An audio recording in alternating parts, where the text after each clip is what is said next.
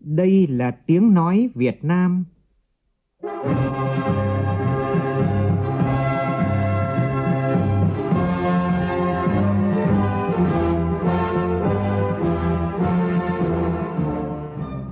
là tiếng nói Việt Nam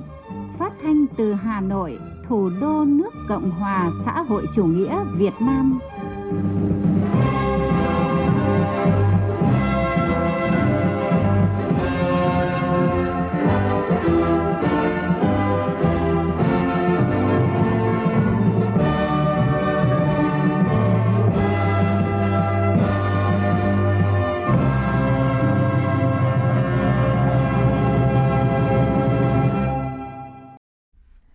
Kính chào quý vị và các bạn. Mời quý vị và các bạn nghe chương trình Thời sự chiều của Đài Tiếng Nói Việt Nam với những nội dung chính sau đây.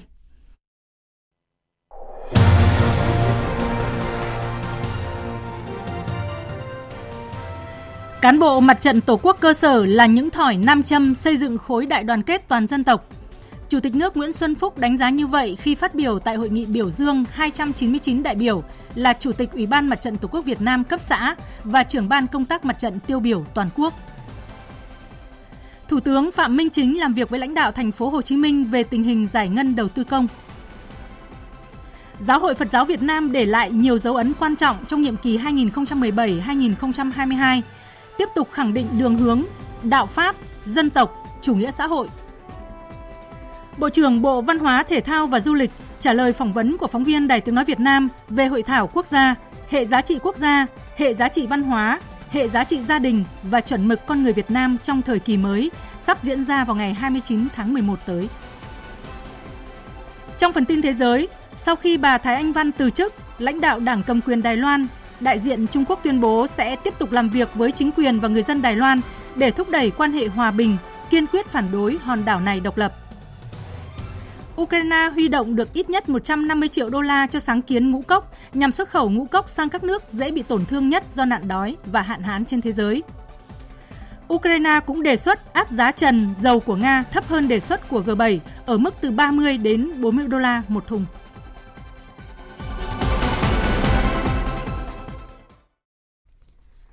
Bây giờ là nội dung chi tiết. Sáng nay tại Hà Nội, Ủy ban Trung ương Mặt trận Tổ quốc Việt Nam tổ chức hội nghị biểu dương hai trăm chín mươi chín đại biểu là Chủ tịch Ủy ban Mặt trận Tổ quốc Việt Nam cấp xã và trưởng ban công tác mặt trận tiêu biểu toàn quốc giai đoạn từ năm hai nghìn không trăm mười bảy đến năm hai nghìn không trăm hai mươi hai. Đây là những hạt nhân quan trọng góp phần xây dựng, củng cố và phát huy sức mạnh khối đại đoàn kết toàn dân tộc trong sự nghiệp xây dựng, bảo vệ Tổ quốc. Dự hội nghị, Chủ tịch nước Nguyễn Xuân Phúc nhấn mạnh, cán bộ mặt trận Tổ quốc cơ sở là những thỏi nam châm xây dựng khối đại đoàn kết toàn dân tộc. Đồng thời, mong mỗi cán bộ làm công tác mặt trận ở cơ sở thật sự gương mẫu, tiên phong, đi đầu trong khó khăn vất vả để cùng đi, cùng ở, cùng làm với nhân dân. Cùng dự hội nghị có Ủy viên Bộ Chính trị, Thường trực Ban Bí thư Võ Văn Thưởng, Bí thư Trung ương Đảng, Chủ tịch Ủy ban Trung ương Mặt trận Tổ quốc Việt Nam Đỗ Văn Chiến. Phóng viên Lại Hoa phản ánh. Xin trân trọng mời bà Nguyễn Trương Diễm Chi, đại biểu tỉnh An Giang. hai trăm chín mươi chín tấm gương tiêu biểu đại diện cho gần mười một nghìn Chủ tịch Ủy ban Mặt trận Tổ quốc Việt Nam cấp xã và hơn chín mươi nghìn trưởng ban công tác mặt trận trong cả nước. Các đại biểu được tuyên dương hôm nay ở độ tuổi, trình độ, vùng miền và quá trình cống hiến khác nhau, song đều là những cán bộ mặt trận đầy tâm huyết, trách nhiệm, tận tụy, sáng tạo, sẵn sàng đối mặt với hiểm nguy của dịch bệnh, thiên tai bão lũ, ngày đêm lặn lội với phong trào, hết lòng tận tụy với nhân dân, ăn cơm nhà, lo việc làng, việc xã, thực hiện phương châm cán bộ mặt trận đi đầu, tiên phong gương mẫu, đầu tàu dân theo. Nhiều cán bộ mặt trận ở cơ sở đã nỗ lực vươn lên, trở thành những tấm gương về làm kinh tế giỏi, từ đó vận động hỗ trợ được nhiều bà con vươn lên thoát nghèo, cải thiện cuộc sống và làm giàu chính đáng. Nhiều tấm gương cán bộ mặt trận cơ sở là chiến sĩ tiên phong đi đầu trong phòng chống dịch bệnh, tuyên truyền vận động nhân dân chung sức đồng lòng, phát huy sức mạnh khối đại đoàn kết toàn dân tộc. Nhận bằng khen, nhiều cán bộ mặt trận Tổ quốc cấp xã tiêu biểu cho rằng ứng xử với bà con nhân dân là chính. Khi giải quyết một vấn đề gì cũng lấy cái tinh thần đoàn kết của bà con dân, tình làng nghĩa xóm là chính. Cái thứ hai, nghiên cứu những luật pháp đó tôi mới truyền đạt lại cho bà con. Cán bộ mặt trận cơ sở, mình là cầu nối dân và nhà nước. Mình phải tuyên truyền cho người dân mình hiểu chính sách của đảng và nhà nước mình, tiếp thu ý kiến của người dân Mình rất là chú trọng về cái vấn đề là ý kiến của người dân và cái sự đóng góp của người dân trình lên các cấp có thẩm quyền. Trực tiếp đi từng nhà, gõ từng cửa, vận động là tập hợp lại các cái tầng lớp nhân dân là đoàn kết thống nhất cùng nhau tham gia là xây dựng chủ trương và chính sách pháp luật của nhà nước. Nhấn mạnh vai trò của Chủ tịch Ủy ban Mặt trận Tổ quốc Việt Nam cấp xã và trưởng ban công tác mặt trận, Bí thư Trung ương Đảng, Chủ tịch Ủy ban Trung ương Mặt trận Tổ quốc Việt Nam Đỗ Văn Chiến khẳng định. Chủ tịch Mặt trận Tổ quốc Việt Nam cấp xã và trưởng ban công tác mặt trận khu dân cư, chính những đồng chí này là những người sát dân nhất, gần gũi với dân, nắm vững được những tâm tư, tình cảm của nhân dân và biết được là nhân dân là mong muốn kiến nghị với Đảng những cái gì. Thay mặt lãnh đạo Đảng, Nhà nước, Chủ tịch nước Nguyễn Xuân Phúc trao tặng bằng khen của Thủ tướng Chính phủ cho Chủ tịch Ủy ban Mặt trận Tổ quốc Việt Nam cấp xã và trưởng ban công tác mặt trận tiêu biểu. Chúc mừng hai trăm chín mươi chín đại biểu tiêu biểu, Chủ tịch nước Nguyễn Xuân Phúc nhấn mạnh trong công cuộc đổi mới xây dựng bảo vệ Tổ quốc hiện nay, Mặt trận Tổ quốc và các tổ chức chính trị xã hội ngày càng có vai trò quan trọng và nhiều hoạt động phong phú, thiết thực, góp phần tích cực củng cố, mở rộng và phát huy khối đại đoàn kết toàn dân tộc. Tổng hòa trong những kết quả chung của toàn hệ thống Mặt trận Tổ quốc Việt Nam luôn có những đóng góp hết sức quan trọng của những người làm công tác mặt trận ở cơ sở, những hạt nhân tiêu biểu, những thỏi nam châm có sức hút đặc biệt trong việc tập hợp xây dựng khối đại đoàn kết toàn dân tại khắp mọi địa bàn dân cư trên mọi miền Tổ quốc thân yêu của chúng ta. Đánh giá cao, Ủy ban Trung ương Mặt trận Tổ quốc Việt Nam đã tổ chức trọng thể hội nghị biểu dương Chủ tịch Ủy ban Mặt trận Tổ quốc Việt Nam cấp xã và trưởng ban công tác mặt trận tiêu biểu toàn quốc. Chủ tịch nước Nguyễn Xuân Phúc đề nghị Ủy ban Trung ương Mặt trận Tổ quốc Việt Nam tiếp tục tăng cường hoạt động của Mặt trận Tổ quốc cấp xã và ban công tác mặt trận gắn chặt với cơ sở, cộng đồng dân cư, coi đây là yếu tố sống còn của công tác mặt trận. Cán bộ làm công tác mặt trận cần chủ động hơn nữa, thường xuyên hơn nữa, bám sát cơ sở, xuống tận làng, bản, thôn, tổ dân phố, từng hộ gia đình, dòng họ, cá nhân trên địa bàn để tuyên truyền vận động, động viên nhân dân, tạo điều kiện thuận lợi để người dân tham gia vào giám sát các hoạt động của chính quyền cơ sở. Người cán bộ mặt trận phải dựa vào tình hình thực tế, nắm rõ hơn nữa, hiểu rõ hơn nữa từng địa bàn, từng hộ gia đình để tuyên truyền vận động nhân dân cũng như tham mưu cho cấp ủy chính quyền đảm bảo đúng, trúng và kịp thời. Chủ tịch nước Nguyễn Xuân Phúc cũng đề nghị công tác mặt trận cần bám vào những nội dung sát thực với từng địa phương, đặc biệt là các vấn đề có tính nóng, thời sự, nhạy cảm, được người dân quan tâm, chủ động đề xuất với chính quyền các cấp giải quyết có hiệu quả những vấn đề xã hội bức xúc ngay tại cơ sở, góp phần đảm bảo quyền lợi ích hợp pháp chính đáng của nhân dân. Chủ tịch nước tin tưởng sau hội nghị này, công tác mặt trận tiếp tục có những đổi mới mạnh mẽ về nội dung, phương thức hoạt động, phát huy tốt hơn vai trò của Mặt trận Tổ quốc cấp xã, ban công tác mặt trận và cán bộ làm công tác mặt trận ở hơn một trăm nghìn địa bàn khu dân cư trong cả nước, tập hợp sức mạnh của một trăm triệu đồng bào trong nước, đồng bào ta ở nước ngoài, cùng hiệp lực quyết tâm thực hiện thắng lợi mục tiêu xây dựng nước Việt Nam dân giàu, nước mạnh, dân chủ, công bằng và văn minh. Vào chiều nay, Thủ tướng Chính phủ Phạm Minh Chính làm việc với lãnh đạo chủ chốt thành phố Hồ Chí Minh về nhiệm vụ phát triển kinh tế xã hội, giải ngân vốn đầu tư công và tiến độ triển khai các công trình trọng điểm. Cùng dự có lãnh đạo các bộ Xây dựng, Khoa học và Công nghệ, Y tế, Giao thông vận tải, Quốc phòng, Kế hoạch và Đầu tư, Tài chính, Công thương, Tư pháp, Tài nguyên và Môi trường, Văn hóa, Thể thao và Du lịch, Nông nghiệp và Phát triển Nông thôn, Ngân hàng Nhà nước Việt Nam, Ủy ban Quản lý vốn nhà nước tại doanh nghiệp. Dự cuộc làm việc, về phía thành phố Hồ Chí Minh có Bí thư Thành ủy thành phố Hồ Chí Minh Nguyễn Văn Nên, Chủ tịch Ủy ban Nhân dân thành phố Hồ Chí Minh Phan Văn Mãi cùng lãnh đạo các sở, ban ngành của thành phố. Phóng viên Vũ Khuyên phản ánh. Tại buổi làm việc, Thủ tướng Chính phủ Phạm Minh Chính đánh giá cao việc thực hiện nhiệm vụ phát triển kinh tế xã hội của thành phố Hồ Chí Minh năm hai không hai hai đạt nhiều kết quả tích cực trên các lĩnh vực, đặc biệt kinh tế có mức tăng trưởng khá cao. Tổng sản phẩm trên địa bàn ước tăng hơn chín phần trăm so với cùng kỳ và vượt kế hoạch đề ra. Chỉ số sản xuất công nghiệp I I P ước tăng mười bảy phẩy ba phần trăm so với cùng kỳ. Tổng kim ngạch xuất khẩu hàng hóa của doanh nghiệp thành phố ước đạt bốn mươi chín phẩy năm tỷ đô la Mỹ, tăng mười phẩy ba phần trăm so với cùng kỳ. Dịch covid mười chín được kiểm soát tốt, an sinh xã hội được quan tâm, đối ngoại tiếp tục được đẩy mạnh, quốc phòng an ninh trật tự an toàn xã hội được giữ vững. Tuy nhiên, Thủ tướng cũng chỉ rõ những tồn tại hạn chế như việc tỷ lệ giải ngân kế hoạch vốn đầu tư công năm hai không hai hai còn thấp hơn so với kỳ vọng.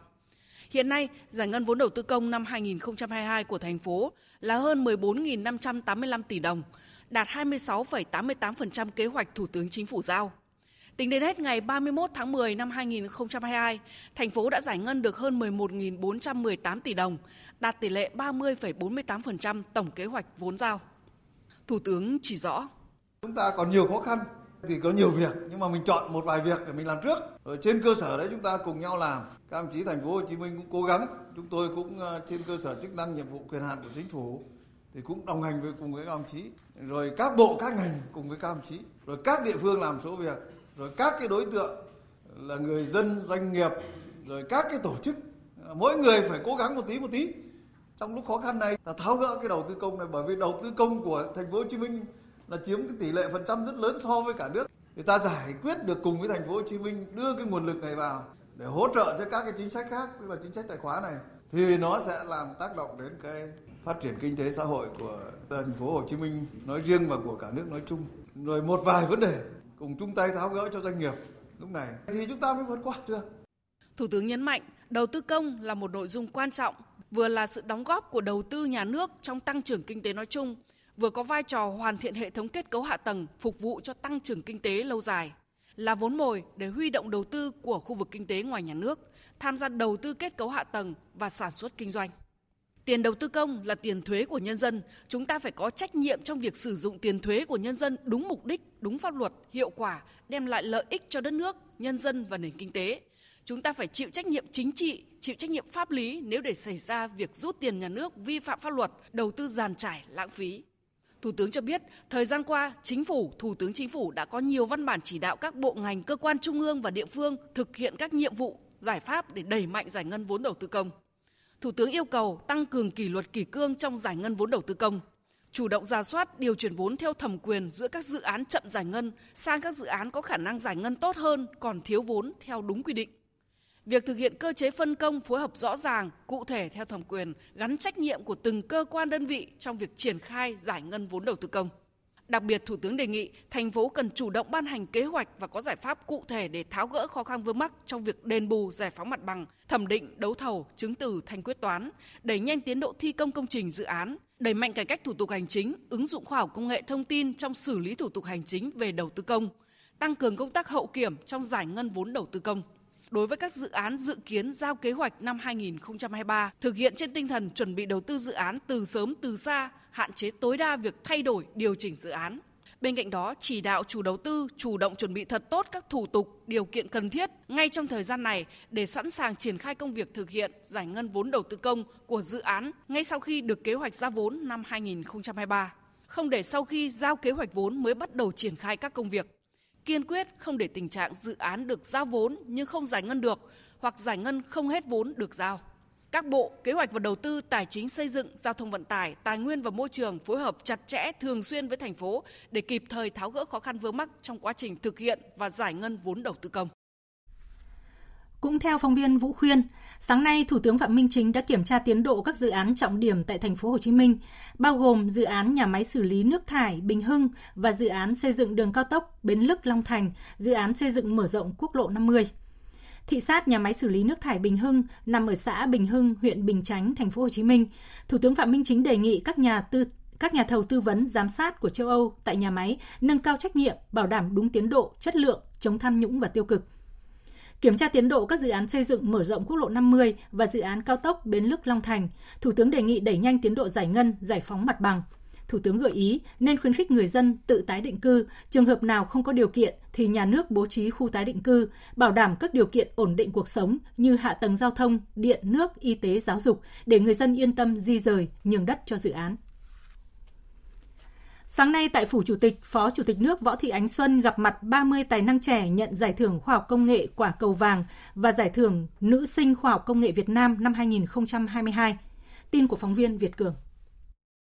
Qua mười chín năm, triển khai tổ chức giải thưởng đã thu hút đông đảo các nhà khoa học trẻ Việt Nam ở trong và ngoài nước đăng ký, xét trao giải thưởng. Trong đó, có nhiều nhà khoa học trẻ Việt Nam đang học tập, nghiên cứu và làm việc ở nước ngoài đăng ký tham gia xét giải ngày càng tăng như Mỹ, Nga, Anh, Nhật Bản, Áo, Thụy Sĩ, Bỉ, Canada. Đến nay đã có một trăm chín mươi tư cá nhân xuất sắc được nhận giải thưởng Quả Cầu Vàng. Riêng giải thưởng nữ sinh khoa học công nghệ Việt Nam đến nay đã có bảy trăm mười chín nữ sinh xuất sắc được nhận phần thưởng. Các thế hệ sinh viên tiêu biểu được nhận phần thưởng đã có những đóng góp tích cực vào sự phát triển khoa học công nghệ của nước nhà.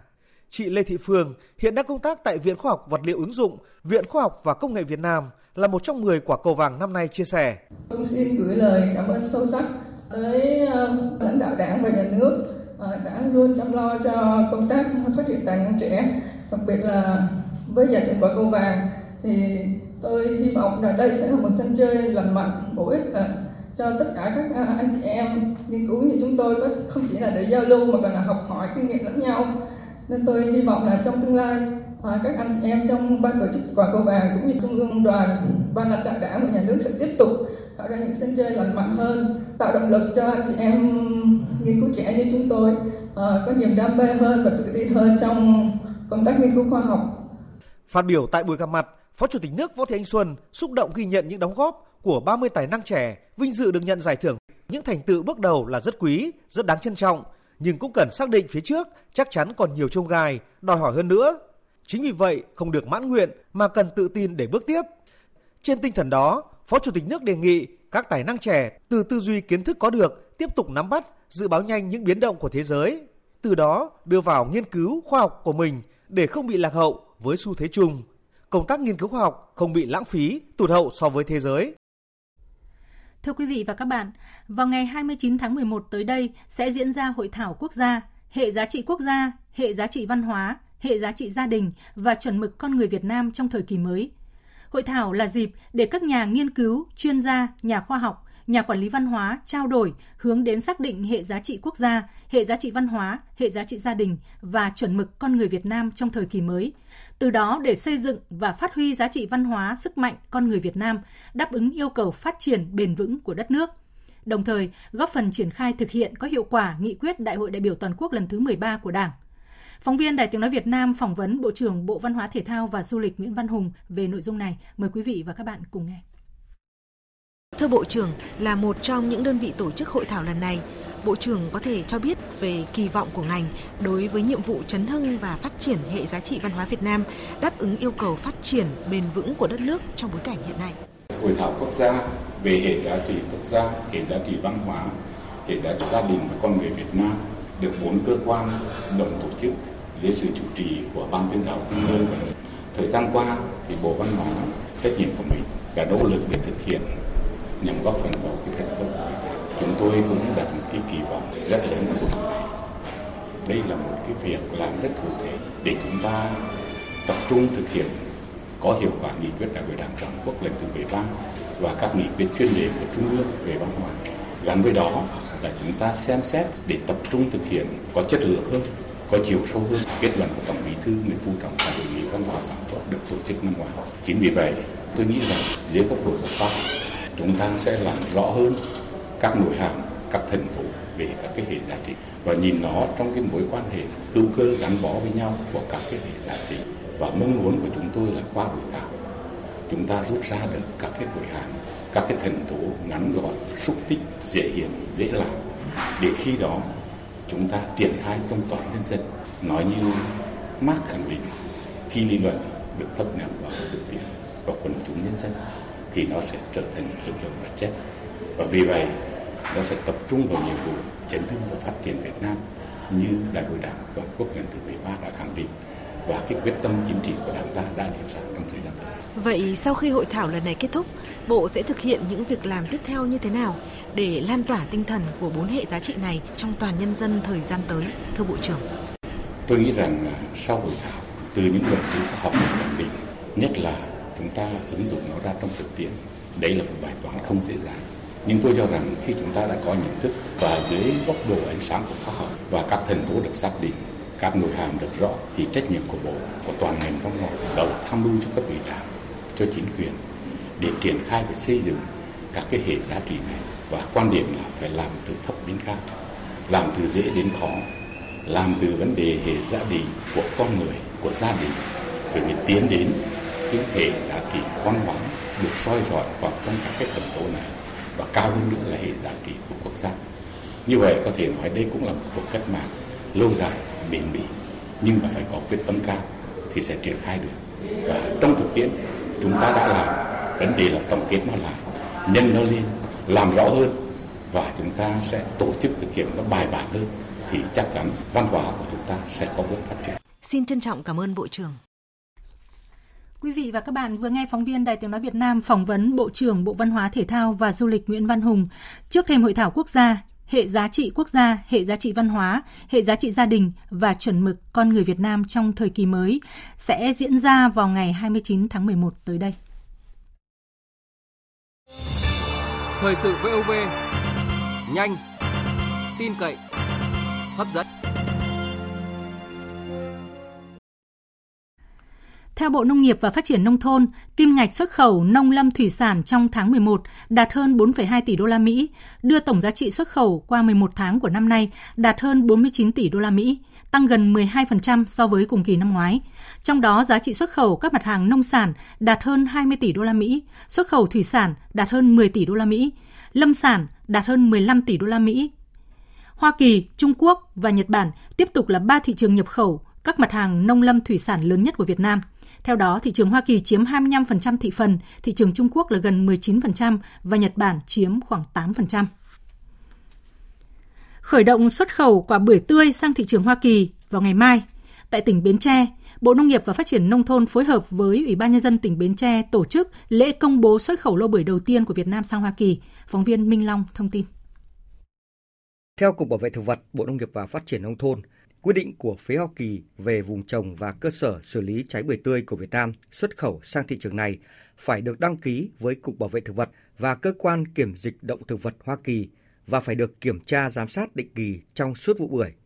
Cụ thể, các vùng trồng, cơ sở đóng gói bưởi phải có biện pháp quản lý phù hợp để loại bỏ các đối tượng dịch hại mà phía bạn quan tâm, bao gồm các loại ruồi đục quả, sâu đục quả và các loại nấm. Đặc biệt, cần lưu ý áp dụng các biện pháp quản lý đối với nấm như loại bỏ tất cả quả rụng trước khi đưa vào nhà đóng gói,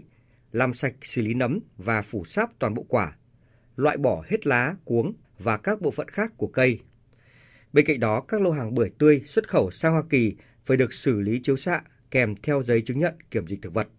Trong đó, phần khai báo bổ sung phải ghi rõ lô hàng không nhiễm đối tượng kiểm dịch thực vật và được sản xuất theo phương pháp tiếp cận hệ thống. Ông Hoàng Trung, Cục trưởng Cục Bảo vệ Thực vật lưu ý thêm. Chúng ta phải có cái cách thức phòng trừ và loại trừ những cái đối tượng sâu bệnh trước khi xuất khẩu sang thị trường Hoa Kỳ. Thì đấy là cái trách nhiệm của các chủ mã số hàng trồng hay là của các cơ quan chuyên môn giám sát để làm tốt cái công việc này. Vì đây là một trong những cái khâu rất là quan trọng. Muốn có cái sản phẩm chất lượng, sản phẩm sạch và đáp ứng đầy đủ các cái yêu cầu là các sản phẩm từ vườn ra phải sạch các cái sinh vật gây hại. Kết nối dẫn dắt doanh nghiệp tạo ra các sản phẩm du lịch độc đáo, phù hợp với xu thế, đặc biệt là chú trọng thu hút du khách nước ngoài từ các thị trường mới. Đây là những mục tiêu mà Hiệp hội Du lịch Quảng Ninh đặt ra trong giai đoạn hiện nay. Phóng viên Vũ Miền, thường trú tại khu vực Đông Bắc phản ánh. Để phục hồi du lịch, Hiệp hội Du lịch Quảng Ninh đã đặt mục tiêu kết nối, hỗ trợ và liên kết các dịch vụ du lịch, tạo việc làm để duy trì đội ngũ nhân lực có chuyên môn, nghiệp vụ, kiến nghị ưu tiên bao phủ vaccine cho lao động ngành dịch vụ du lịch, đôn đốc doanh nghiệp hoàn thiện hồ sơ xin hỗ trợ cho hàng trăm đối tượng đủ điều kiện theo quyết định sáu mươi tám của chính phủ. Ông Nguyễn Mạnh Toàn, giám đốc công ty vê tê tê xê Travel cho biết. Với cái vai trò dẫn dắt của Hiệp hội thì khối lữ hành chúng tôi cũng đã có rất là nhiều những cái kết nối.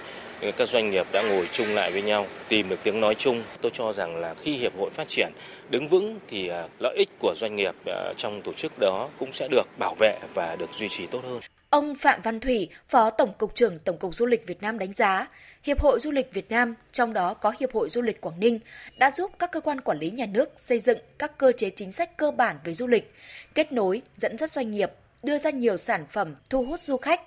và có vai trò quan trọng hỗ trợ Tổng cục Du lịch quảng bá, xúc tiến du lịch quốc tế đến Việt Nam. Khách hàng lựa chọn sản phẩm là thông qua Hiệp hội Du lịch và các doanh nghiệp đến với các cơ quan quản lý nhà nước. Các hiệp hội chúng ta, một là phải làm một mái nhà chung để làm bà đỡ cho các doanh nghiệp du lịch, các doanh nhân làm du lịch, phải là kết nối với các doanh nghiệp du lịch đến với các khách hàng truyền thống và khách hàng không truyền thống để tạo ra các sản phẩm du lịch, để khách du lịch đến được với Quảng Ninh và tạo ra thương hiệu điểm đến của Quảng Ninh trên thị trường quốc tế.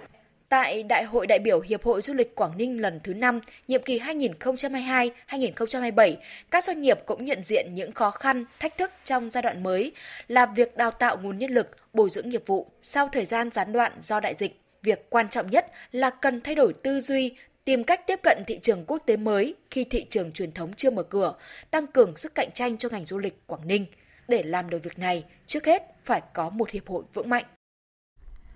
Du lịch là ngành kinh tế tổng hợp có tính liên ngành, liên vùng. Để thúc đẩy du lịch phát triển, tỉnh Bà Rịa Vũng Tàu xác định ngoài những giải pháp kích cầu, quảng bá, xây dựng sản phẩm thì cần tăng cường liên kết, hợp tác giữa các địa phương, vùng miền.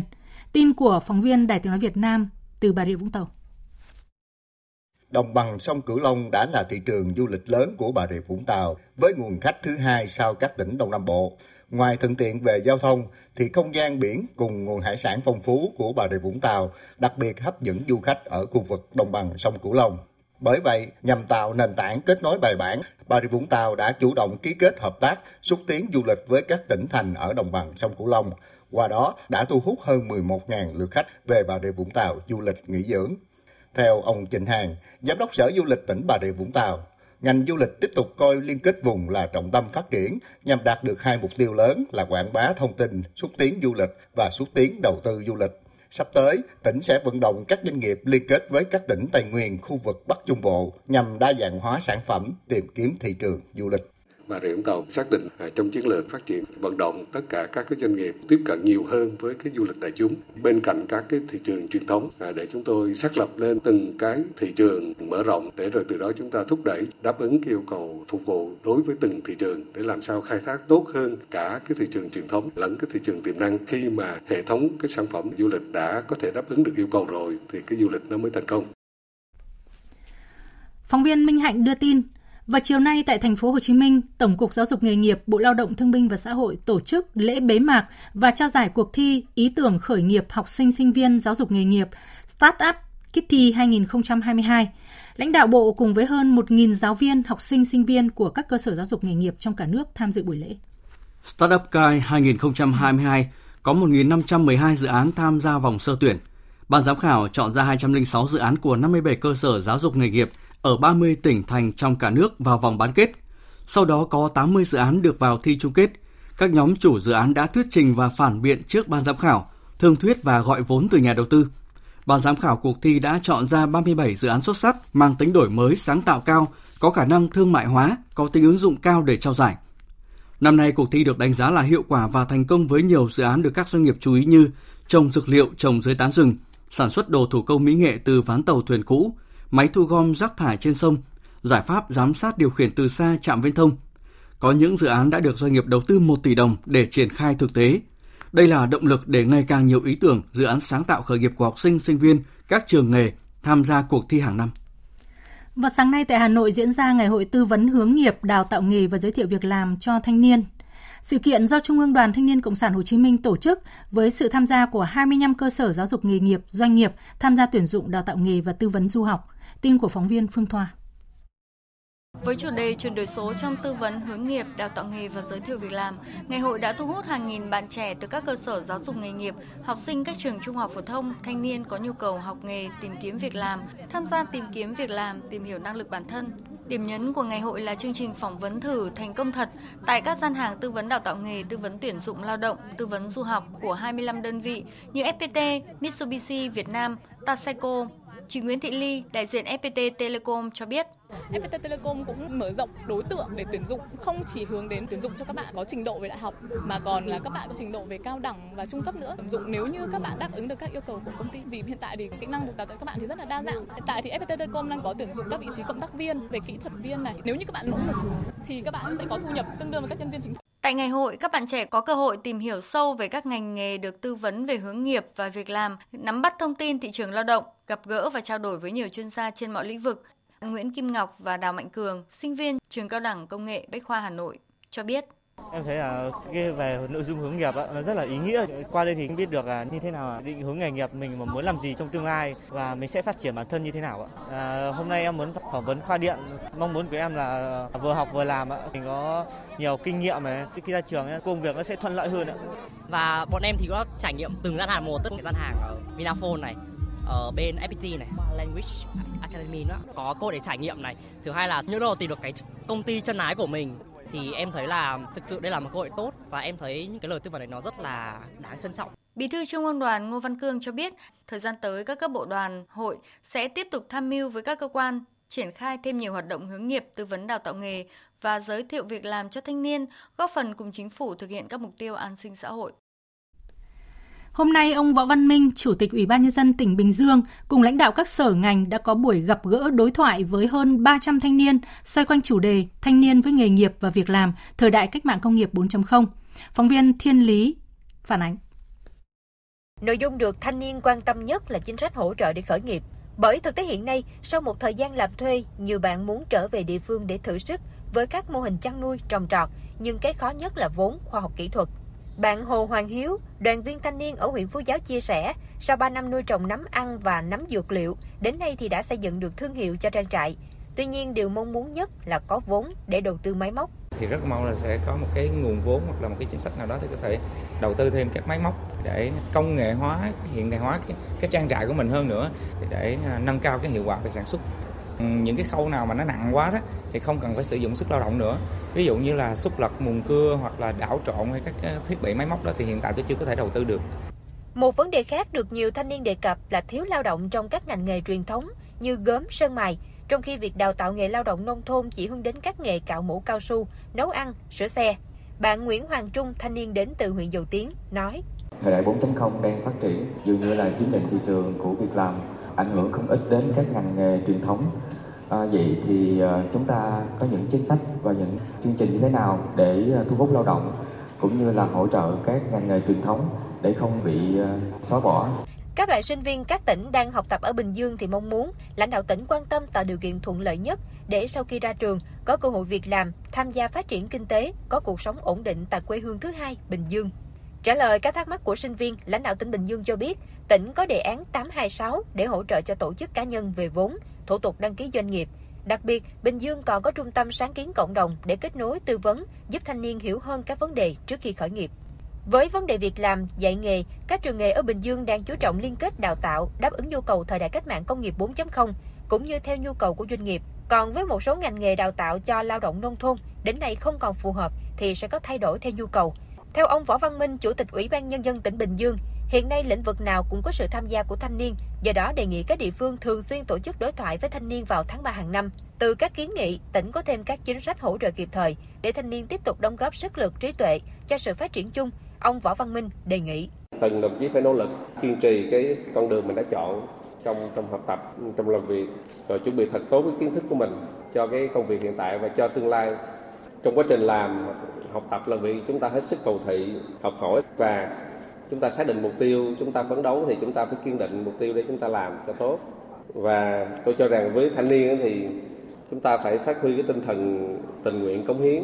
Dịp này, Ủy ban Nhân dân tỉnh Bình Dương và Tỉnh đoàn Bình Dương cũng đã ký kết phối hợp chương trình công tác giai đoạn hai nghìn không trăm hai mươi hai đến hai nghìn không trăm hai mươi bảy để làm cơ sở triển khai có hiệu quả chủ trương, đường lối của Đảng, chính sách pháp luật của nhà nước dành cho thanh niên toàn tỉnh. Thưa quý vị và các bạn, do thực hiện quyết định số tám trăm sáu mươi mốt của Thủ tướng Chính phủ về phê duyệt danh sách các xã khu vực ba, khu vực hai, khu vực một thuộc vùng đồng bào dân tộc thiểu số và miền núi giai đoạn từ năm hai nghìn không trăm hai mươi mốt đến năm hai nghìn không trăm hai mươi lăm,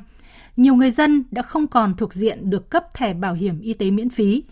Điều này đã khiến cho gần ba trăm ba mươi tám nghìn người không còn được ngân sách nhà nước cấp thẻ và số người tham gia bảo hiểm y tế giảm sâu. Không có thẻ bảo hiểm y tế, khi có bệnh phải đi viện, người dân nghèo càng thấm thía giá trị của chiếc thẻ bảo hiểm y tế. Do đó, để vận động nhóm người này tham gia bảo hiểm y tế hộ gia đình, đảm bảo an sinh xã hội trên địa bàn, Bảo hiểm xã hội tỉnh Trà Vinh đã và đang tích cực triển khai nhiều giải pháp nhằm tăng cường vận động phát triển người tham gia bảo hiểm y tế. Ghi nhận của phóng viên Kim Thanh tại tỉnh Trà Vinh. sáu giờ làm việc rồi, cô đến là cô lấy máu trong lúc chờ đợi á, cô ra cô ăn nha, để cho nó chính xác. Không may mắc bệnh rối loạn nhịp tim, chồng chị Kim Thị Thu Oa ở ấp Bến Chùa, xã Phước Hưng, huyện Trà Cú, Trà Vinh phải vào viện cấp cứu. Gia đình nghèo, thẻ bảo hiểm y tế hết hạn và chưa kịp mua thẻ mới thì anh đổ bệnh. Vừa lo vay tiền đóng học phí cho con, đến giờ chị Oa phải chạy vạy lo vay tiền, đóng một trăm phần trăm viện phí cho chồng nên khó khăn, chồng chất khó khăn. Tại vì mới là chạy một số tiền cho con đóng học phí rồi đi đóng nhà, nhà trọ là khoảng hết gần hai mươi triệu rồi. Rồi bây giờ bị bệnh vậy thì đi mượn chị vô nhập viện đỡ. Rồi về là mình hả chạy lo cho trả y, chắc gì chắc mắc bắn bò. Tưởng là cuối tháng mười hai là hết xài bảo hiểm, thành ra không có mua. Chờ tới tức tháng mười hai vô tháng một rồi mới mua. Trong năm nay, do nhiều xã khu vực một, khu vực hai và khu vực ba thuộc đồng bào dân tộc thiểu số và miền núi không còn thuộc diện cấp thẻ bảo hiểm y tế miễn phí nên số người tham gia giảm nhiều. Không ít gia đình chỉ mua một tấm thẻ bảo hiểm y tế cho một thành viên trong gia đình. Thế nhưng họ không biết rằng khi bản thân phải vào viện thì sẽ tốn kém rất nhiều do phải chi trả một trăm phần trăm viện phí do không có thẻ bảo hiểm y tế. Chị Trầm Thị Út, xã Đông Sơn, huyện Trà Cú, chia sẻ. Đóng tiền bảo hiểm thằng em Út đóng hết năm trăm, ngày kia tôi vô đóng hết triệu rưỡi nữa. Họ có bảo hiểm thì không có tốn nhiều, chút đỉnh thì thôi. Thì chuyện này chắc cũng phải nói thằng em Út hợp tác là cho nó mua cho bà già. Có thì tôi cũng đi kiếm chút đỉnh để lo cho bà cụ chứ giờ mình đâu có để vậy được. Không có mình cũng phải giải quyết, mình lo cho mẹ mình chứ. Với những người có thẻ bảo hiểm y tế, khi có bệnh nặng phải chi trả hàng trăm triệu đồng thì tấm thẻ bảo hiểm y tế giống như một cứu cánh cho họ. Ông Lâm Thành Thái, bảy mươi lăm tuổi ở huyện Trà Cú, bị nhồi máu cơ tim, được bảo hiểm y tế chi trả tám mươi triệu đồng, số tiền không nhỏ đối với gia đình ông. Cô bác nào mà chưa mua bảo hiểm bảo hiểm y tế thì cố gắng để mà mua, bởi vì mình bệnh hoạn rồi mình không có biết đường nào đâu mà nó. Thành ra cô bác nào mà chưa có mua bảo hiểm, cố gắng để mà mua cái bảo hiểm, nó đỡ cho gia đình. Trước những khó khăn của người dân khi đi khám chữa bệnh mà không có thẻ bảo hiểm y tế, bác sĩ Thạch Hào, Phó Giám đốc Trung tâm Y tế huyện Trà Cú, tỉnh Trà Vinh cho rằng, nhà nước cần có hỗ trợ phần nào để người dân nghèo có thể tham gia bảo hiểm y tế trong khám chữa bệnh, giảm bớt gánh nặng kinh tế khi phải vào viện điều trị bệnh. Đề nghị bảo hiểm cũng như các cấp cũng phải hỗ trợ một phần cho người dân bằng nhiều hình thức, có thể là hỗ trợ theo cái công dân mà lâm ngư diêm nghiệp, có thể là hỗ trợ người hỗ trợ năm mươi phần trăm cho người dân, hoặc là có thể hỗ trợ à, trong hộ gia đình tham gia bốn người bảo hiểm, người thứ hai trở đi là phải giảm là một đơn vị thẻ là khoảng hai mươi lăm phần trăm hoặc đến ba mươi phần trăm cho người dân, thì cái đó sẽ khuyến khích người dân sẽ tham gia bảo hiểm nhiều hơn. Thứ ba nữa là có thể là À, nâng cái người được hưởng bảo hiểm là bảy mươi hoặc bảy mươi lăm tuổi, người dân là được nhà nước hỗ trợ về thẻ bảo hiểm y tế. Hiện Bảo hiểm xã hội tỉnh Trà Vinh đã phối hợp với các sở ngành, chính quyền địa phương các cấp quyết liệt triển khai công tác phát triển người tham gia bảo hiểm y tế. Với chủ đề kỷ cương, trách nhiệm, đoàn kết, phát triển, Đại hội đại biểu Phật giáo toàn quốc lần thứ chín nhiệm kỳ hai nghìn không trăm hai mươi hai đến hai nghìn không trăm hai mươi bảy chính thức diễn ra trong hai ngày hai mươi tám và hai mươi chín tháng mười một tại Cung văn hóa lao động hữu nghị Việt Xô, Hà Nội, với sự tham dự của hơn một nghìn đại biểu chính thức. Đây là một sự kiện quan trọng được tiến hành theo hiến chương Giáo hội Phật giáo Việt Nam. Thưa quý vị và các bạn, hoạt động Phật sự của Giáo hội Phật giáo Việt Nam trong nhiệm kỳ tám hai nghìn không trăm mười bảy đến hai nghìn không trăm hai mươi hai diễn ra trong bối cảnh phần lớn thời gian phải phòng chống dịch cô vít mười chín. Kết thúc một nhiệm kỳ khó khăn, nhưng Giáo hội Phật giáo Việt Nam để lại nhiều dấu ấn quan trọng, tiếp tục khẳng định đường hướng, đạo pháp, dân tộc, chủ nghĩa xã hội. Mời quý vị và các bạn cùng phóng viên Lại Hoa nhìn lại những dấu ấn quan trọng trong nhiệm kỳ tám của Giáo hội Phật giáo Việt Nam. Tôi xin được chúc mừng Giáo hội Phật giáo Việt Nam vì đã thực hiện thành công Đại lễ Phật đản Liên Hợp Quốc lần này. Chúng tôi xin bày tỏ lòng tri ân sâu sắc và rất cảm ơn Chính phủ Việt Nam, nhân dân Việt Nam. Những tràng vỗ tay không dứt của năm nghìn đại biểu khi Hòa thượng Brahma Phunjit, Chủ tịch Ủy ban Quốc tế Đại lễ Phật đản Liên Hợp Quốc, phát biểu bế mạc tại Đại lễ Vesak Liên Hợp Quốc lần thứ ba, diễn ra vào tháng năm năm hai nghìn không trăm mười chín tại Chùa Tam Trúc, Hà Nam. Đại lễ Vesak Liên Hợp Quốc đã trở thành ngày hội văn hóa với tinh thần đoàn kết quốc tế, nâng cao thông điệp hòa bình, đoàn kết, yêu thương trên nền tảng tư tưởng của Đức Phật, nơi gặp gỡ của Phật tử và những người yêu kính đạo Phật. Ngay sau khi Đại lễ Vesak diễn ra không lâu, các hoạt động của Giáo hội Phật giáo Việt Nam chịu ảnh hưởng của đại dịch cô vít mười chín. Mặc dù vậy, tăng ni Phật tử trong giáo hội đã hòa hợp nỗ lực cố gắng. Trong khó khăn, hơn bảy nghìn tỷ đồng đã được hỗ trợ công tác từ thiện, an sinh xã hội. Riêng công tác phòng chống dịch, giáo hội các cấp đã ủng hộ ba trăm tám mươi hai tỷ đồng. Đặc biệt, có hai nghìn năm trăm tăng ni Phật tử tình nguyện vào khu cách ly, bệnh viện dã chiến, tám tự viện đã được chọn là nơi chăm sóc bệnh nhân cô vít mười chín. Hòa thượng Thích Gia Quang, Phó Chủ tịch Hội đồng Trị sự Trung ương Giáo hội Phật giáo Việt Nam khẳng định.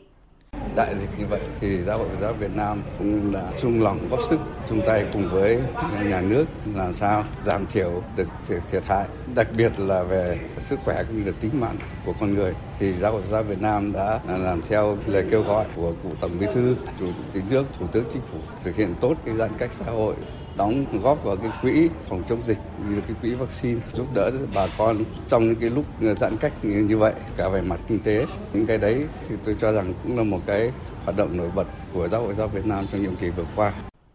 Trực tiếp tiếp nhận những phần quà của các tăng ni Phật tử ủng hộ phòng chống dịch cô vít mười chín, ông Nguyễn Văn Thanh, trưởng ban tôn giáo, Ủy ban Trung ương Mặt trận Tổ quốc Việt Nam cho rằng chùa tự viện trong cả nước đã hưởng ứng và có rất nhiều ủng hộ về hàng hóa, lương thực, thực phẩm, nhu yếu phẩm cho các địa phương bị dịch tấn công mạnh. Có rất nhiều cái hỗ trợ cho những người nghèo khó trong cả nước. Không chỉ là hỗ trợ về nguồn lực vật chất mà chính là qua đó là còn lan tỏa cái tinh thần tương thân tương ái, nhường cơm sẻ áo và cái tinh thần trách nhiệm của mỗi người tu sĩ Phật tử với tư cách là một công dân với đất nước trong lúc đất nước bị đại dịch tấn công. Các kỳ ăn cư kiết hạ được tổ chức ở tất cả các ban trị sự, tổ chức thành công bảy mươi đại giới đàn, truyền thụ giới pháp. Chùa và cơ sở tự viện được mở và xây dựng, nhiều buổi thuyết pháp tưởng niệm tri ân các anh hùng liệt sĩ, nhiều khóa giảng và tu online được tổ chức đáp ứng nhu cầu của Phật tử. Hòa thượng Thích Bảo Nghiêm, Phó Chủ tịch Hội đồng Trị sự, trưởng ban trị sự Giáo hội Phật giáo Việt Nam thành phố Hà Nội cho rằng các giới đàn của Phật giáo Việt Nam mà điểm lại trong nhiệm kỳ qua đó, hầu như các tỉnh đều có các giới đàn, đại giới đàn hoặc là giới đàn liên vùng. Chúng tôi đánh giá rằng cái giới đàn đó được đủ ba yếu tố để thành công cho đại giới đàn, như giới luật đã dạy đó là đàn tràng trang nghiêm, thứ hai là giới sư thanh tịnh và thứ ba là giới tử chí thành. Ba mặt đó đều thấy nổi trội.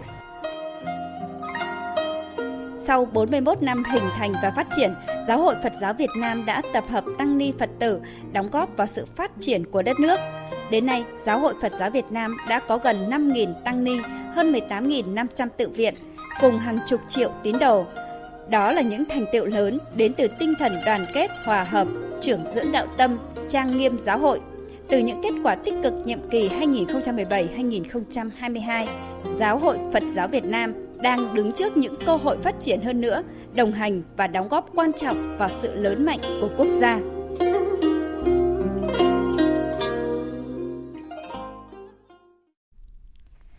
Tiếp theo chương trình là những thông tin thời tiết. Miền Bắc hôm nay cũng như ngày mai nắng nhiều vào trưa và đầu giờ chiều, nhiệt độ cao nhất ở mức hai mươi chín đến ba mươi mốt độ, tối và đêm dễ chịu ở mức hai mươi bốn đến hai mươi lăm độ. Trung tâm Dự báo Khí tượng Thủy văn Quốc gia cho biết khoảng đêm ngày hai mươi chín tháng mười một có một bộ phận không khí lạnh mạnh sẽ ảnh hưởng đến khu vực vùng núi phía Bắc của Bắc Bộ, sau đó ảnh hưởng đến các nơi khác ở Bắc Bộ, khu vực Bắc Trung Bộ và một số nơi ở Trung Trung Bộ. Từ ngày ba mươi tháng mười một, ở Bắc Bộ và Bắc Trung Bộ trời chuyển rét. Trong đợt không khí lạnh này, nhiệt độ thấp nhất ở vùng núi và Trung Du Bắc Bộ phổ biến từ chín đến mười hai độ, vùng núi cao có nơi dưới năm độ, vùng Đồng bằng Bắc Bộ và Bắc Trung Bộ từ mười hai đến mười lăm độ. Từ chiều tối và đêm ngày hai mươi chín đến ba mươi tháng mười một, ở Bắc Bộ và Bắc Trung Bộ có mưa rào và dông, cục bộ có mưa to.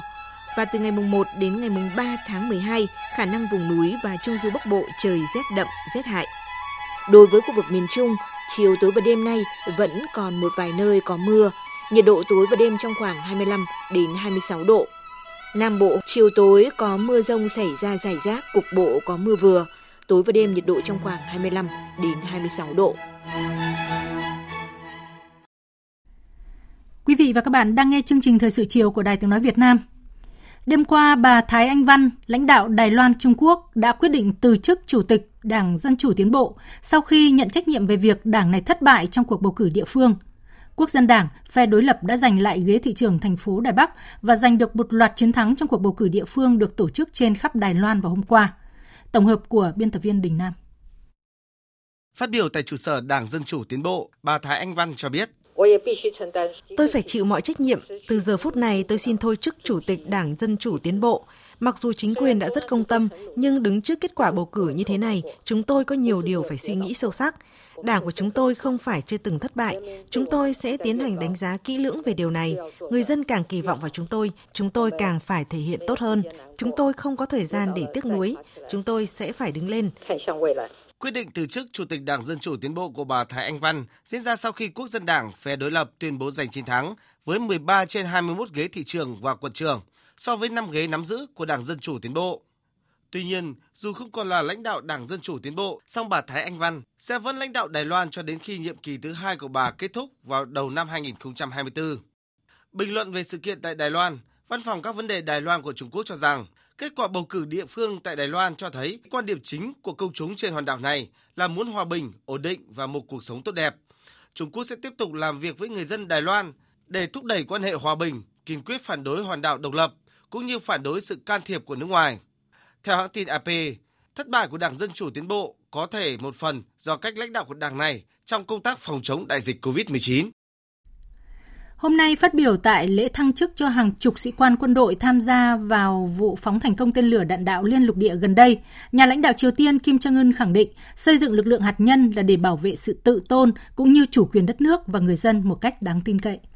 Nhà lãnh đạo Triều Tiên Kim Jong-un nhấn mạnh các nhà khoa học Triều Tiên đã có bước tiến rất lớn trong phát triển công nghệ gắn đầu đạn hạt nhân lên tên lửa đạn đạo.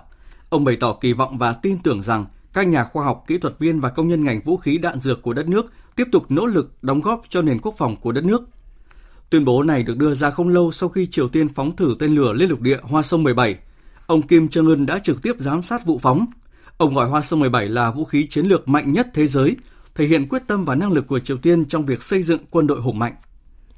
Tại hội nghị quốc tế về an ninh lương thực diễn ra tại thủ đô Kiev hôm qua, Tổng thống Ukraine Zelensky đã khởi động sáng kiến ngũ cốc từ Ukraine nhằm xuất khẩu ngũ cốc sang các nước dễ bị tổn thương nhất do nạn đói và hạn hán trên thế giới. Ukraine đã huy động được ít nhất một trăm năm mươi triệu đô la từ Liên minh châu Âu và hơn hai mươi quốc gia khác để xuất khẩu ngũ cốc sang các nước như Ethiopia, Sudan, Nam Sudan, Somalia và Yemen. Theo kế hoạch, Ukraine sẽ điều ít nhất sáu mươi tàu từ các cảng của nước này đến các quốc gia đang đối mặt với nạn đói và hạn hán cho đến cuối mùa xuân tới. Lượng nông sản xuất khẩu trên thế giới trong giai đoạn từ khi xung đột Nga-Ukraine nổ ra cuối tháng hai đến nay đã giảm mười triệu tấn so với cùng kỳ năm trước. Điều này cho thấy an ninh lương thực của hàng triệu người trên thế giới đang bị đe dọa nghiêm trọng. Các nước tham gia hội nghị sẽ cùng chung tay khắc phục hậu quả của cuộc khủng hoảng lương thực toàn cầu đối với kinh tế và vấn đề nhân đạo do xung đột Nga-Ukraine gây ra. Và trong một diễn biến khác thì Tổng thống Ukraine Zelensky cũng tuyên bố dầu vận chuyển bằng đường biển của Nga nên được áp đặt giá trần ở mức từ ba mươi đến bốn mươi đô la mỗi thùng. Liên minh châu Âu e u và nhóm G bảy đang tìm cách áp đặt giới hạn giá mua dầu của Nga ở mức từ sáu mươi lăm đến bảy mươi đô la một thùng. Dự kiến biện pháp này sẽ có hiệu lực từ ngày mùng năm tháng mười hai tới. Tuy nhiên, Tổng thống Ukraine Zelensky cho rằng giới hạn khoảng sáu mươi đô la mỗi thùng là giới hạn giả tạo. Ukraine muốn các biện pháp trừng phạt sẽ hiệu quả và giới hạn ở mức từ ba mươi đến bốn mươi đô la mỗi thùng mới khiến Nga chịu tác động từ các lệnh trừng phạt. Biện pháp giới hạn mức giá trần sẽ cấm các công ty vận chuyển, công ty bảo hiểm và tái bảo hiểm tiếp nhận các lô hàng dầu thô của Nga trên toàn cầu nếu các lô hàng này được bán với giá cao hơn mức giá mà G bảy và các đồng minh đặt ra. Chính phủ Philippines vừa chính thức phát động chiến dịch chống ma túy mới. Phóng viên Phạm Hà, thường trú tại Indonesia, theo dõi khu vực a sê an, thông tin. Tổng thống Philippines Ferdinand Marcos trước đây cho biết sẽ tiếp tục cuộc chiến chống ma túy của Philippines do người tiền nhiệm Rodrigo Duterte phát động lần đầu tiên vào năm hai không một sáu, nhưng theo một cách khác. Chiến dịch mới sẽ có cách tiếp cận từ cấp cơ sở đến quốc gia, tập trung nhiều hơn vào việc phòng ngừa, bao gồm cắt giảm chuỗi cung ứng nhập khẩu các sản phẩm bất hợp pháp và thúc đẩy tái hòa nhập cộng đồng. Tổng thống Philippines Ferdinand Marcos hiện cũng tiếp tục bảo vệ quyết định không để Philippines quay trở lại tòa án hình sự quốc tế, cho rằng không có lý do gì để làm như vậy. Philippines trước đó đã tuyên bố rút khỏi tòa án hình sự quốc tế sau khi cơ quan này mở cuộc điều tra về cuộc chiến chống ma túy của chính quyền cựu Tổng thống Rodrigo Duterte. Theo số liệu mới nhất của chính phủ, hơn sáu nghìn người đã thiệt mạng kể từ khi chiến dịch chống ma túy được phát động cách đây sáu năm. Từ chiều tối qua cho đến sáng nay, Trung Quốc liên tục phát đi cảnh báo sóng lạnh màu vàng, mức nghiêm trọng thứ hai trong ba cấp. Nhiệt độ một số khu vực có thể giảm tới hai mươi độ C. Phóng viên Bích Bích Thuận, thường trú tại Trung Quốc, đưa tin. Đây là lần thứ ba liên tiếp cơ quan khí tượng Trung Quốc ban bố mức cảnh báo này. Trước đó, vào lúc mười tám giờ ngày hai mươi sáu tháng mười một, Lần đầu tiên cảnh báo màu vàng được đưa ra sau khi cơ quan khí tượng dự báo từ hai mươi sáu đến ba mươi tháng mười một, đợt lạnh mạnh nhất kể từ đầu mùa đông năm nay sẽ ảnh hưởng đến hầu hết các khu vực của nước này từ Tây sang Đông. Cảnh báo màu vàng tiếp tục được đưa ra lần thứ hai vào lúc sáu giờ sáng nay. Theo dự báo mới nhất, từ hai mươi bảy đến ba mươi tháng mười một, đợt không khí lạnh này sẽ ảnh hưởng đến hầu hết lãnh thổ Trung Quốc, gây ra rét đậm, gió mạnh, cát bụi và mưa tuyết trên diện rộng. Dự báo từ mười bốn giờ ngày hai mươi bảy tháng mười một đến mười bốn giờ ngày hai mươi chín tháng mười một, nhiệt độ ở hầu hết Tân Cương, Cam Túc, Ninh Hạ, Thiểm Tây, Nội Mông, Sơn Tây, Sơn Đông, Liêu Ninh, Hồ Nam và Quý Châu sẽ giảm từ tám đến mười hai độ, một số nơi giảm từ mười bốn đến mười tám độ, có nơi lên tới hơn hai mươi độ. Không khí Giáng sinh đã bắt đầu tràn ngập khắp các quốc gia trên thế giới, nhưng trong dịp lễ này năm nay, nhiều nước châu Âu không thể trang hoàng ánh sáng lung linh và rực rỡ như mọi năm vì thiếu năng lượng và lạm phát tăng cao. Hôm qua, mùa Giáng sinh đã chính thức bắt đầu tại khu bờ Tây sau khi người giám hộ vùng đất thánh, Đức cha Francisco Patton đã có chuyến thăm tới Bethlehem, thị trấn được coi là nơi sinh của Chúa Giêsu. Trước đó một ngày, Tổng thống Mỹ Joe Biden cùng với gia đình cũng đã thắp sáng cây thông Noel tại hòn đảo nghỉ dưỡng Nantucket, bang Massachusetts. Trong khi đó, văn phòng Thủ tướng Đức Olaf Scholz cũng vừa nhận về cây thông trang trí cho mùa Noel năm nay. Tuy nhiên, dưới ánh đèn led nhỏ bé trang trí của cây thông, Thủ tướng Đức thừa nhận. Việc tụ tập quanh cây thông Noel đơn giản là một truyền thống tốt đẹp. Đặc biệt vào thời điểm này, chúng ta dành suy nghĩ của mình cho người dân Ukraine. Người dân đất nước chúng ta cũng đang trải qua những tác động của cuộc xung đột này như chi phí năng lượng, giá cả hàng hóa tăng cao. Chính phủ đang cố gắng ứng phó trong khả năng của mình như hạn chế giá điện, khí đốt, năng lượng, cũng như trợ cấp cho người dân. Tôi muốn nói về việc đoàn kết và bảo vệ đất nước chúng ta trong thời điểm khó khăn này. Khi giá năng lượng tăng cao do ảnh hưởng từ cuộc xung đột tại Ukraine, giới chức trách châu Âu không khỏi đau đầu với những lựa chọn tổ chức Giáng sinh năm nay. Nhiều nơi đã hạn chế trang trí đèn trên đường phố dịp lễ Giáng sinh nhằm gửi thông điệp về tiết kiệm năng lượng và hỗ trợ người dân bị ảnh hưởng, đồng thời phải đảm bảo ngân sách công. Chương trình sẽ tiếp nối với nhật ký World Cup hai không hai hai.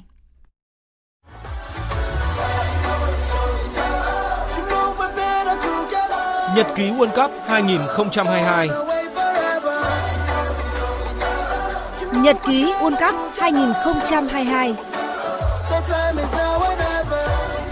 Thưa quý vị và các bạn, đội tuyển Argentina đã thức tỉnh đúng lúc bằng chiến thắng hai không trước Mexico để tiếp tục hành trình ở Qatar. Và lúc này mọi ánh mắt đang dồn vào thầy trò huấn luyện viên Hansi Flick, cùng hồi hộp chờ xem liệu đội tuyển Đức có trở thành ông lớn đầu tiên bị loại ngay từ vòng bảng World Cup hai không hai hai hay không. Lúc hai giờ rạng sáng mai, Tây Ban Nha và Đức sẽ bắt đầu trong trận cầu được chờ đợi nhất của bảng E. Ở trận ra quân, Tây Ban Nha thắng đậm Costa Rica tới bảy không, trong khi Đức thua Nhật Bản một hai. Đức đang bị đặt vào tình thế vô cùng ngặt nghèo bởi trước mắt họ là một Tây Ban Nha mạnh mẽ và không hề chủ quan. Nếu thua trận này, đồng thời Nhật Bản có điểm trước Costa Rica ở trận đấu sớm lúc mười bảy giờ, thầy trò huấn luyện viên Hansi Flick sẽ phải về nước sớm. Vì vậy, họ phải dốc toàn lực. Huấn luyện viên Flick bày tỏ: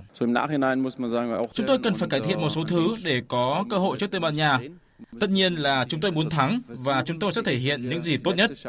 Bây giờ là lúc chúng tôi phải tiến về phía trước. Để thắng trận đấu này, chúng tôi còn cơ hội ở trận đấu cuối. Chúng tôi cần hướng đến điều tích cực vì chúng tôi có lực lượng mạnh và điều đó sẽ được thể hiện trên sân." Về phần mình, huấn luyện viên Luis Enrique cảnh báo các cầu thủ Tây Ban Nha không được chủ quan trước người Đức. Người Đức có tinh thần chiến đấu tuyệt vời, họ rất giỏi xoay chuyển tình thế. Họ có nhiều cầu thủ đẳng cấp thế giới, nhưng tôi có niềm tin rằng chúng tôi có thể đánh bại họ. Trong tối nay còn diễn ra hai trận đấu thuộc bảng F, Bỉ gặp Maroc lúc hai mươi giờ, còn Croatia gặp Canada lúc hai mươi ba giờ. Huấn luyện viên John Herdman của đội tuyển Canada tự tin nói: "Đây sẽ là thời điểm quyết định với Canada tại World Cup này. Đó là một trong những trận đấu sống còn mà chúng tôi phải thi đấu để ở lại World Cup. Chúng tôi muốn giành ba điểm." Chuyển sang các diễn biến nổi bật của thể thao trong nước. Sáng nay hai mươi bảy tháng mười một, giải vô địch yoga quốc gia lần thứ tư đã bế mạc tại thành phố Phan Giang, Tháp Tràm, tỉnh Ninh Thuận. Giải vô địch yoga quốc gia năm nay thu hút gần một trăm vận động viên thi đấu theo từng nhóm tuổi với hai nội dung yoga asana gồm hai nội dung và yoga nghệ thuật gồm mười bảy nội dung. Sau hai ngày tranh tài sôi nổi, kết quả giải nhất toàn đoàn thuộc về Hà Nội với mười sáu huy chương vàng, giải nhì thuộc về yoga Ninh Thuận một và giải ba thuộc về đoàn yoga thành phố Hồ Chí Minh một. Sau thành công trong công tác tổ chức các môn thi đấu của SEA Games ba mươi mốt, tỉnh Quảng Ninh lần đầu tiên đăng cai đại hội thể thao toàn quốc và địa điểm diễn ra lễ khai mạc, bế mạc đồng thời tổ chức thi đấu hai mươi mốt môn thể thao trong chương trình đại hội. Ông Nguyễn Thanh Tùng, Phó Giám đốc Sở Văn hóa Thể thao tỉnh Quảng Ninh cho biết. Các địa điểm ăn nghỉ của đoàn viên, ủy ban tổ chức của đăng cai cũng đã chỉ đạo các bộ phận an ninh y tế, du lịch, công thương và tất cả các điều kiện về phòng chống cháy nổ, an toàn vệ sinh thực phẩm cũng đã được rà soát toàn bộ. Riêng môn bóng đá, một trong những môn nhận được nhiều sự quan tâm sẽ thi đấu ở hai sân Cửa Ông và Cẩm Phả. Ông Nguyễn Thanh Tùng cho biết. Trên địa bàn thành phố Cẩm Phả, thì ban tổ chức cũng bố trí một cái sân tập của trung tâm huấn luyện trước của đội bóng đá Than Quảng Ninh và một sân tập của bên trung tâm huấn luyện thể thao tỉnh. Thì hai sân này sẽ là trở thành hai sân tập nếu các đội có đăng ký. Thì hai sân tập này cũng đã để cho các đội SEA Games đã tập rồi. Đặc biệt là sân của trung tâm huấn luyện mặt cỏ như sân Cẩm Phả, diện tích cũng như sân Cẩm Phả đủ tiêu chuẩn thi đấu của SEA Games. Dự báo thời tiết. Phía Tây Bắc Bộ, nhiều mây có mưa vài nơi, sáng sớm có nơi có sương mù nhẹ, trưa chiều giảm mây trời nắng, đêm và sáng trời lạnh. Nhiệt độ từ hai mươi đến ba mươi độ, nhiệt độ thấp nhất có nơi dưới hai mươi độ. Phía Đông Bắc Bộ, nhiều mây có mưa vài nơi, sáng sớm có nơi có sương mù nhẹ, trưa chiều giảm mây trời nắng, đêm và sáng vùng núi trời lạnh. Nhiệt độ từ hai mươi hai đến ba mươi hai độ, vùng núi có nơi dưới hai mươi mốt độ. Khu vực từ Thanh Hóa đến Thừa Thiên Huế, nhiều mây có mưa vài nơi, sáng sớm có nơi có sương mù nhẹ, trưa chiều giảm mây trời nắng, nhiệt độ từ hai mươi hai đến ba mươi ba độ. Khu vực từ Đà Nẵng đến Bình Thuận, có mây có mưa rào và dông vài nơi, gió nhẹ, nhiệt độ từ hai mươi hai đến ba mươi hai độ, có nơi trên ba mươi hai độ. Tây Nguyên có mưa rào và dông vài nơi, nhiệt độ từ mười chín đến ba mươi mốt độ, có nơi trên ba mươi hai độ. Nam Bộ có mưa rào và dông vài nơi, nhiệt độ từ hai mươi ba đến ba mươi ba độ. Khu vực Hà Nội, nhiều mây có mưa vài nơi, sáng sớm có nơi có sương mù và sương mù nhẹ, trưa chiều giảm mây trời nắng, nhiệt độ từ hai mươi ba đến ba mươi hai độ. Dự báo thời tiết biển, Vịnh Bắc Bộ và vùng biển từ Quảng Trị đến Quảng Ngãi có mưa rào vài nơi, tầm nhìn xa trên mười ki lô mét, gió đông nam đến nam cấp bốn, cấp năm. Vùng biển từ Bình Định đến Ninh Thuận có mưa rào và dông vài nơi, tầm nhìn xa trên mười ki lô mét, gió đông nam đến đông cấp ba, cấp bốn. Vùng biển từ Bình Thuận đến Cà Mau, từ Cà Mau đến Kiên Giang và Vịnh Thái Lan có mưa rào và dông vài nơi, tầm nhìn xa trên mười ki lô mét, gió nhẹ. Khu vực Bắc Biển Đông và khu vực quần đảo Hoàng Sa thuộc thành phố Đà Nẵng có mưa rào và dông vài nơi, tầm nhìn xa trên mười ki lô mét, gió đông nam đến nam cấp ba, cấp bốn. Khu vực giữa Biển Đông có mưa rào và dông vài nơi, tầm nhìn xa trên mười ki lô mét, gió đông đến đông nam cấp ba, cấp bốn. Khu vực Nam Biển Đông và khu vực quần đảo Trường Sa thuộc tỉnh Khánh Hòa có mưa rào và dông vài nơi, tầm nhìn xa trên mười ki lô mét, gió đông cấp ba, cấp bốn. Tới đây chúng tôi xin kết thúc chương trình Thời sự chiều của Đài Tiếng Nói Việt Nam. Chương trình do các biên tập viên Hằng Nga, Hải Quân thể hiện với sự tham gia của phát thanh viên Thành Tuấn, kỹ thuật viên Tuyết Mai, chịu trách nhiệm nội dung Nguyễn Vũ Duy.